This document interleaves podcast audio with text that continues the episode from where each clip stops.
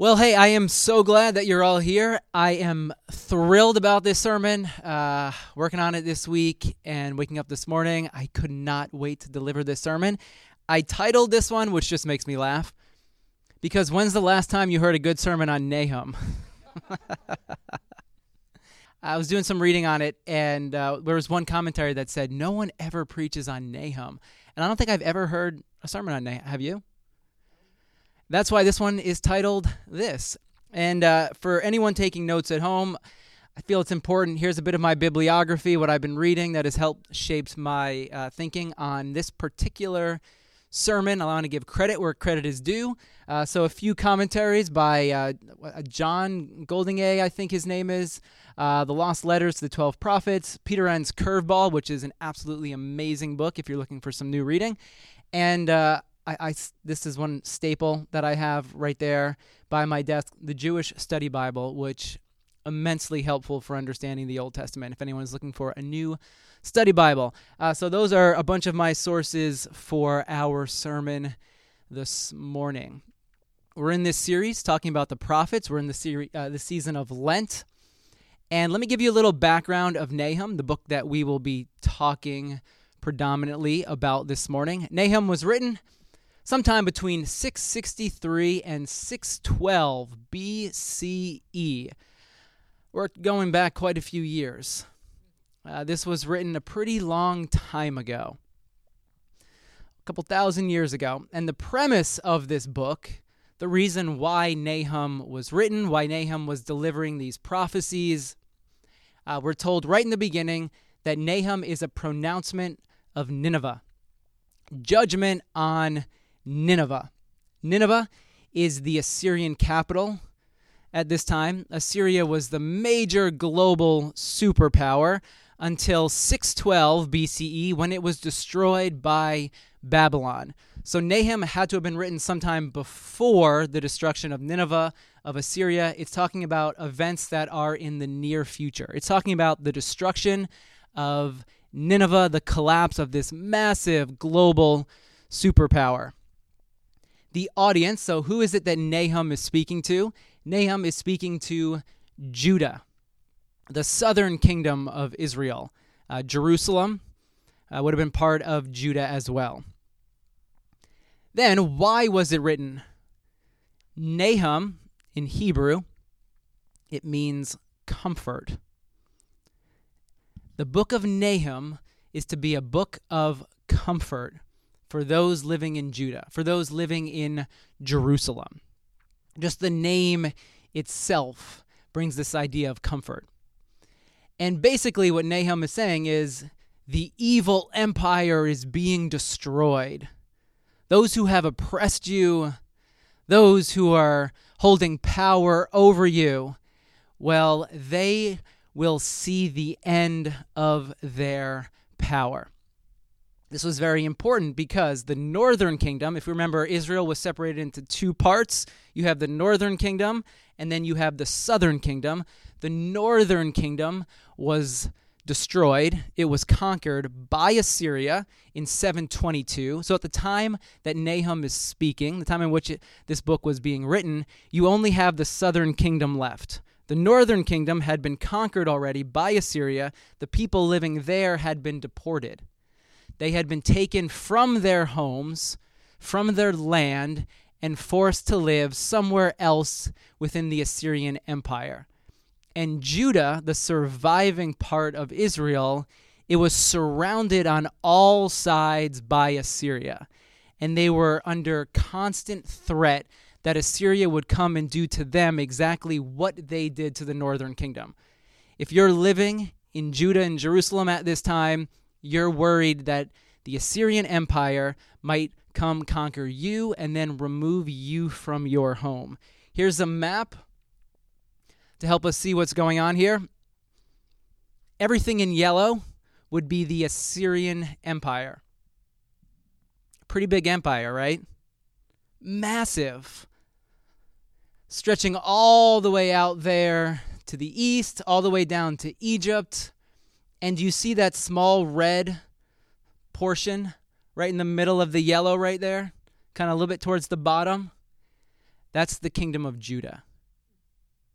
Surrounded in every direction by Assyria, under constant threat. So when Nahum comes with a message, comfort, comfort, because the evil empire is being destroyed, th- there's a little bit of hope.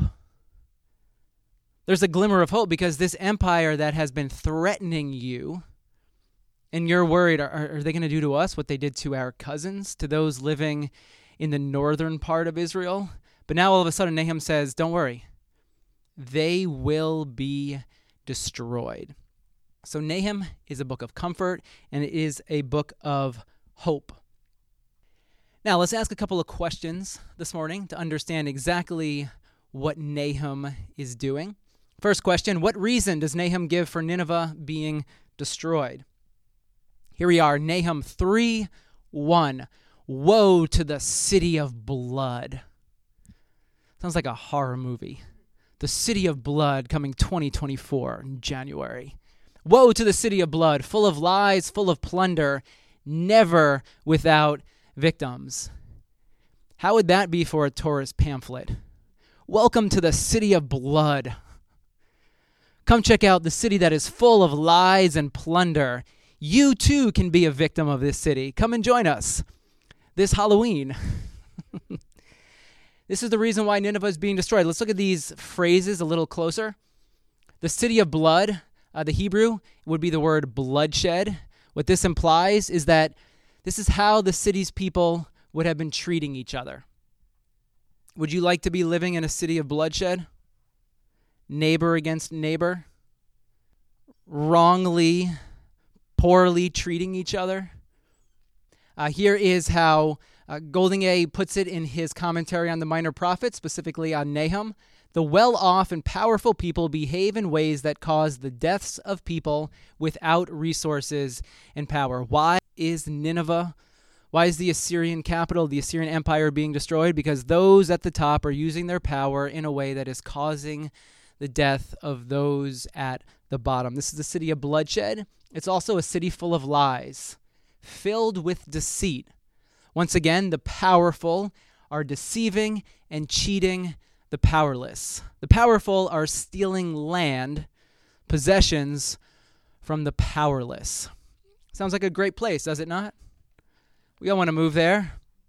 It's full of plunder, robbing each other, taking things by force. It's a city of violence, and it is never without its victims. Constantly, there are those who are suffering under this oppressive empire, there's lives that are being destroyed.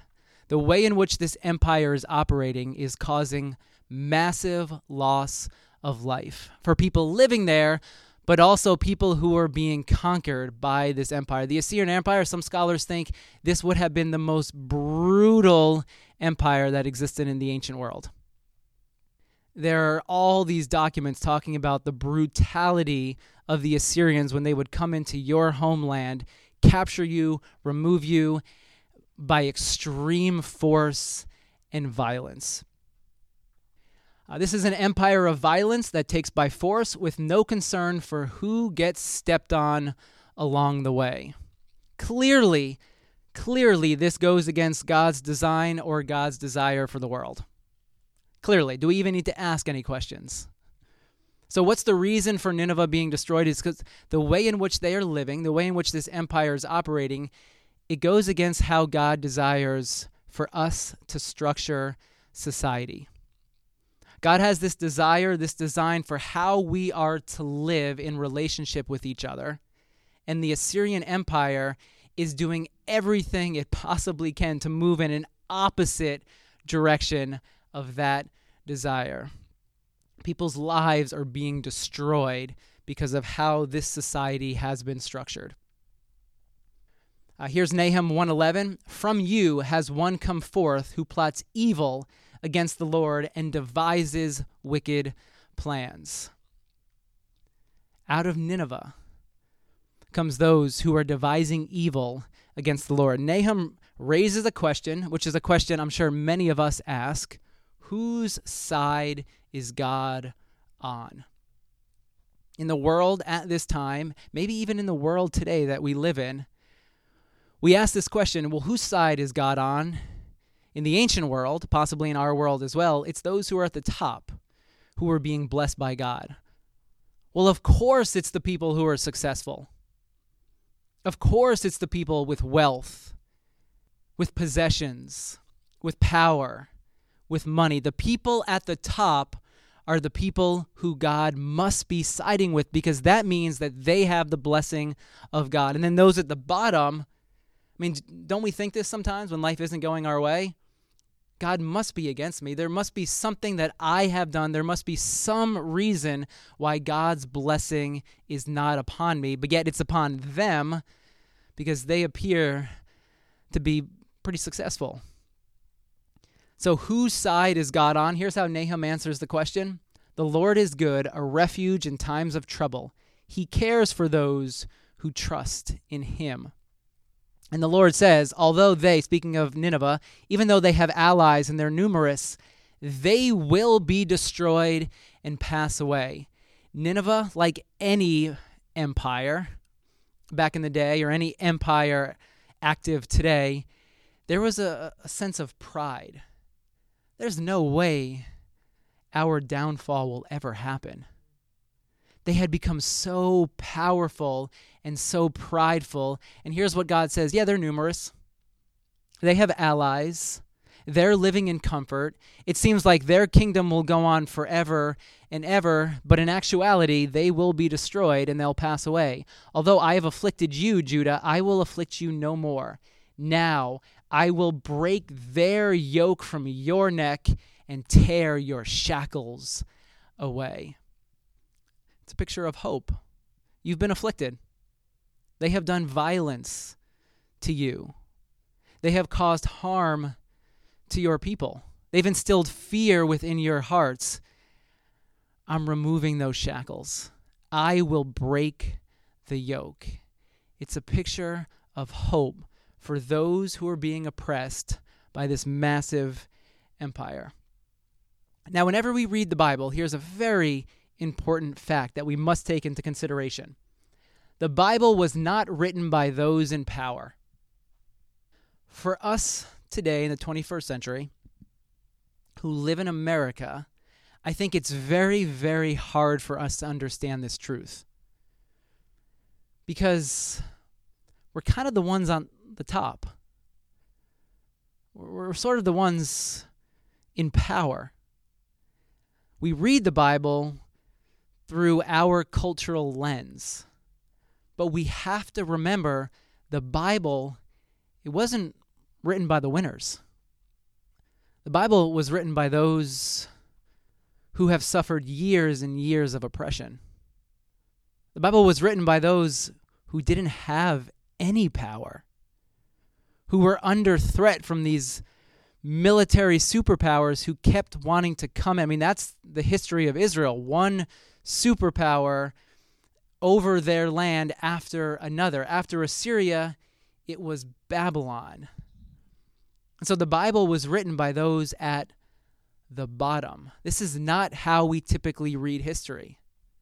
History is normally written by the winners. Think about middle school, high school, uh, whenever you uh, had American history, how different would our understanding of history be if we read an account of America through the lens of the Native Americans? We understand the history of America through the lens of American history. But what if we were to read accounts of those who suffered on the Trail of Tears? What would happen if we were to read the history of America through the lens of those who we conquered? Those who were here before us, those who we have inflicted violence upon. Our history might look a little different. Our understanding of what happened might be a little different. When we read the Bible, we have to remember that the Bible was written by those who needed hope, those who needed comfort, those who were at the bottom, who had suffered massive oppression. Nahum 3:19. Here's how the book ends. Nothing can heal you, Nineveh. Your wound is fatal. The language here, I, th- this is so rich. It's so deep. Remember what you have just experienced living in Judah, constant threat. And now Nahum comes with a message nothing will heal you, Nineveh. Your wound is fatal. You will not rise from the ashes. And all who hear the news about you, they clap their hands at your fall. And then Nahum ends with a question For who has not felt your endless cruelty? then the prophet goes silent. Who has not felt your endless cruelty?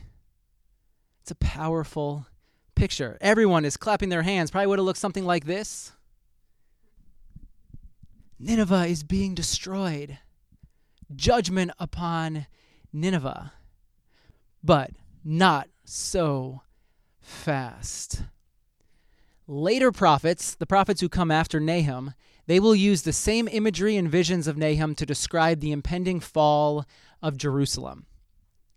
The very people that Nahum is addressing, the very people that he is bringing comfort to, well, the words of destruction that he used, they would later prophets would have used these very same words and images to talk about the impending doom of Judah.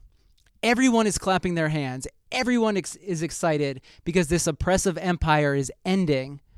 But now the tables are being turned, and the prophets now come with a message to Judah. Instead of comfort and hope, it's a message of destruction. And here's how uh, John Goldingay says it, which I think is a beautiful way to put it. You can only rejoice in Yahweh putting down your imperial overlord if you don't share the empire's waywardness.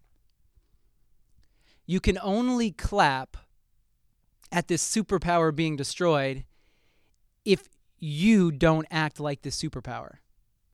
You can't be overjoyed at the fact that they are being destroyed when you yourselves are building a kingdom that is founded on violence and injustice. The very things that are being condemned in Assyria well, now the prophets begin condemning those things in Judah. So the question that is raised in Nahum for the original audience, but for us today, thousands of years later, are there any ways that we have built our empire, whether it's our personal empire, our collective national empire, any ways that we've built that empire on injustice? Any ways that we have built our empire on violence, on greed, on seeking power and might at the expense of others? See, Nahum is a really, really important book. It serves as a warning for Judah, but for us as well. And Nahum says that an empire that's built on violence, injustice, and a lack of mercy, it cannot sustain itself but only a way of living that's rooted in love, justice, and mercy. That's the only way of living that can endure and sustain itself. A way of living that is built on violence, it will crumble.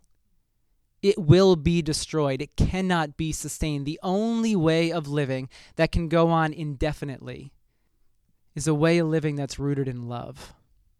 How you treat your neighbor how you respond to the vulnerable, how you care for the oppressed, how you use your power, the resources, that which you have to support those who feel like they are at the bottom. You can't make life all about yourself and just attempting to acquire more and more and more at the expense of others because that way of living will surely be destroyed.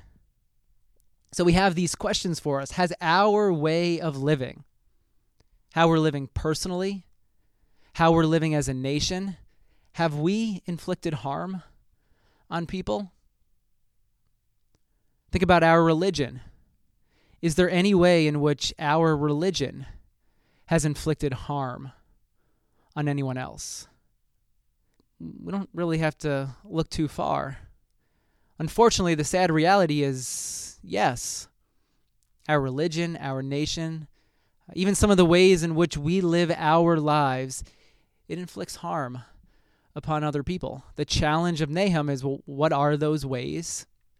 And how can we begin moving in a way that produces more love within us, within our nation, within this religion of following Jesus? Have we left any victims in our wake? Now, after Nahum, Babylon comes. Well, Babylon first destroys Assyria, and then Babylon comes and destroys Judah, and then all of Israel is taken into exile.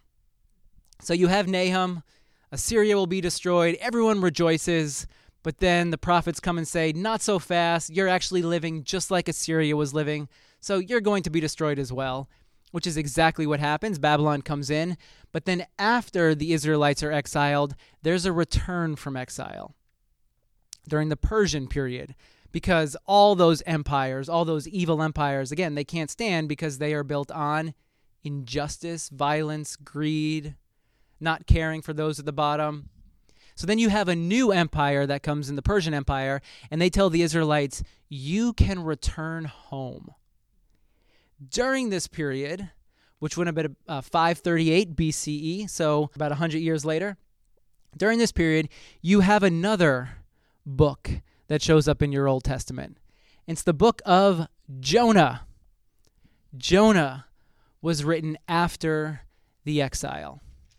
Sometime after 538 BCE, once the Israelites were allowed to return to their homeland, when the Persians said, You can go back home, now, Israel is starting to rethink things.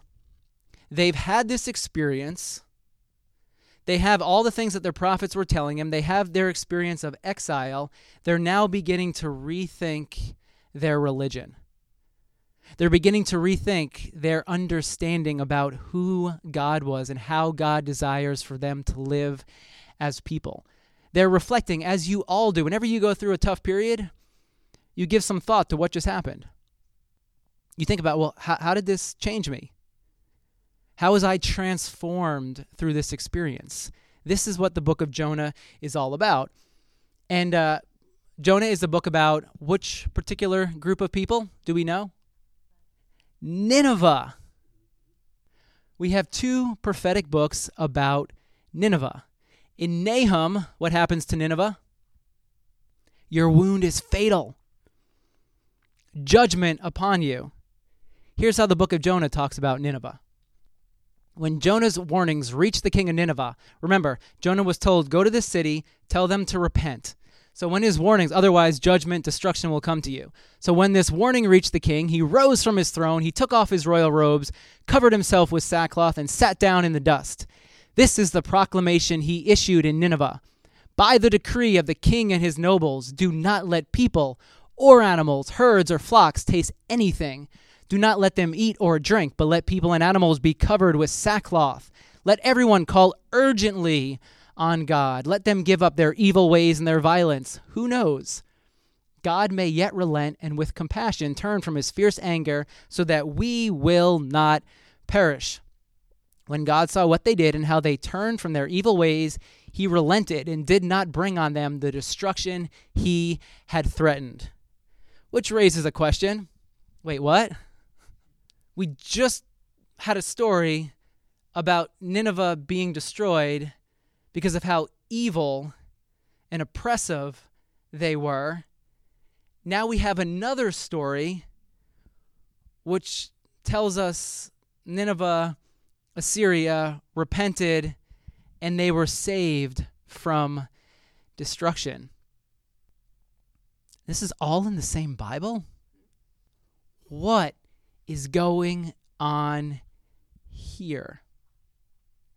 During this time, when the Israelites were returning to their land, they were doing some soul searching, as we all would do after having undergone such a crushing experience. And they're asking questions like, well, is God still with us? we hadn't acted as God's people, and there was judgment, there was exile. We were removed from the land. D- does that mean that God has forever abandoned us? Is, is God still for us? Are we still God's people? During this time of soul searching, of asking these deep, deep introspective questions, the book of Jonah emerged. And the book of Jonah has many different themes that we could spend weeks talking about, but I want to pull out uh, I believe it's two themes here. First, Jonah is a it's a book of hope. It's a book of hope. You're returning home for the first time in generations. You're returning back to your land with all these questions. Are, are we still God's people? What does it mean for us moving forward? Jonah is a book of hope because it shows that God is a God who restores. God is a God who can redeem all things, even the worst that can happen to you, even the worst that you yourself can do. And as humans, we can do some pretty bad things. The book of Jonah comes and says, God redeems all of it. Jonah shows that God is a God of forgiveness. God is a God who does not hold our sin against us. God is able to birth new from the ashes of destruction.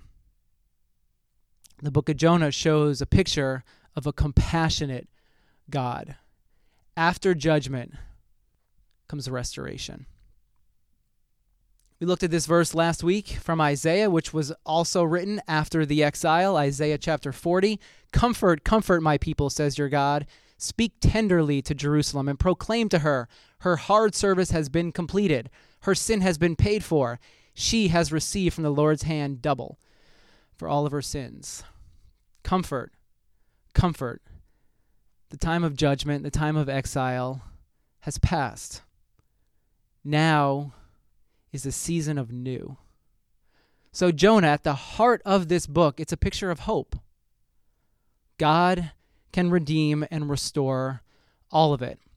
Also, the book of Jonah shows an image of a bigger God, a bigger God than who the Israelites had been living with. The Israelites, they were humbled by their exile experience. Have you ever experienced a moment in life that has humbled you? You thought you knew everything? You thought you were at the top? You thought nothing could possibly go wrong, that God was always going to be for you, and that your way of living would continue forever, but then something happens. Instead of at the top, you find yourself at the bottom. The exile experience humbled the Israelites, and they realized that despite being God's people, they also have been complicit in a way of living that goes contrary to God's desire. Despite being God's people, didn't mean that they could just live however they wanted to live. But they realized that they were guilty of the same sins, the same way of living that the Assyrian Empire was involved in. And they realized it's much easier to point the finger at others than to own your part it's much easier to condemn sin in someone else than to point the finger at yourself and look at where you have fallen off the path, where you might not be living the way in which God desires for your life to be. They realized it wasn't just their enemies, it wasn't just the Ninevites who were causing destruction to this creation, but they were involved as well. Their lives also weren't reflecting this life that God desires. And so their lives, their sin, was leading to decay and destruction as well. They realized God might not just be for you and your group. God might not be your personal God that is only for your religion and your group of people, but rather they came to realize, and this is what Jonah says loud and clear God, brilliant idea, God might actually be for all people. God's love might actually be for every single person. God's heart of mercy and forgiveness. It, it might not just be for your group, but rather it might be for every single human being, regardless of what empire they lived in, of what religion they practiced. The book of Jonah is showing a picture of a bigger God than who the Israelites had believed in before the exile. God might love your enemies as much as God loves you. Hard for us to grasp, hard for us to believe. We look at people, we look at their lives, we look at how they're living, we look at the things that they believe, and we think, whew, glad I'm not like them. God must be against them. God must not love them because they don't believe the things exactly how I believe things. Well, the book of Jonah comes and says, God's love, the people that you despise, the people that you look down upon, the people that you think are wrong, God's love might be just as much for them as it is for you. Here's Jesus in his words You've heard it was said, Love your neighbor and hate your enemy, but I tell you, love your enemies. Pray for those who persecute you, that you may be children of your Father in heaven. Jesus is reframing the Israelite faith here. He's pushing further on the book of Jonah. He's saying, You've heard it said, hate your enemies, hate Nineveh for how they're living. But then Jesus, Jonah, there's this message love your enemies because God has love for every single person. So here's the challenge of the book of Nahum for us. Here's the Lenten part a question for us to reflect on. Are there any ways that your life has been built on injustice? Are there any ways that your life has been built on violence or greed or seeking power, might, acquiring more and more at the expense of others? Has your way of living inflicted harm on anyone? It's a challenging question. It's not an easy question. Maybe that's why the book of Nahum isn't preached very often. It's a sobering message. We're forced to reflect on our lives. And rather than just deflecting and looking outside of ourselves, we're forced to look within and ask Is there any way that I'm complicit in moving this creation away from the way in which God desires and has designed for things to be? Maybe this season of Lent, you don't necessarily need a challenge, but you need the hope that Nahum or Jonah brings. Have you experienced a time of oppression or exile, and you now need a message of comfort? Spoken over you this morning. Do you need to hear again? God is on your side. Regardless of where you find yourself, of what you've been through, of what you think about yourself, what you believe is true about you. May you hear these words spoken over you God is forever with you. And God can redeem the worst that you have been through. Does anyone need a picture of hope in their lives this morning? And then what about a call to love? which is also kind of like a challenge. Are there any people? Are there any groups that you have seen outside? You've seen that they're outside of God's love, and you need to begin seeing them through the lens of God's love and grace. Is there anyone that you've been looking at? Maybe it's a particular group of people, people who you don't necessarily agree with you look at their lives and you think, well, they must be outside of God's blessing. They must be outside of God's grace in God's love. Maybe there's particular people that come to mind right now. and you think of them and they get under your skin. And you're thinking, Judgment Day is coming. You ever have a friend like that? I had a friend like this. And whenever someone did something, they would always be like, Judgment Day is coming on them. I don't think that's really God's heart. It's not the heart of Jesus. So, are there any particular people or any groups, and you've seen them as outside of God's love, and you need to reframe how you're looking at others? Because the truth is, we're all in need. And I think this is this is what Nahum and this is what Jonah communicate clearly. We are all in need of divine grace and mercy. May we recognize it for ourselves, and may we see others through that lens as well.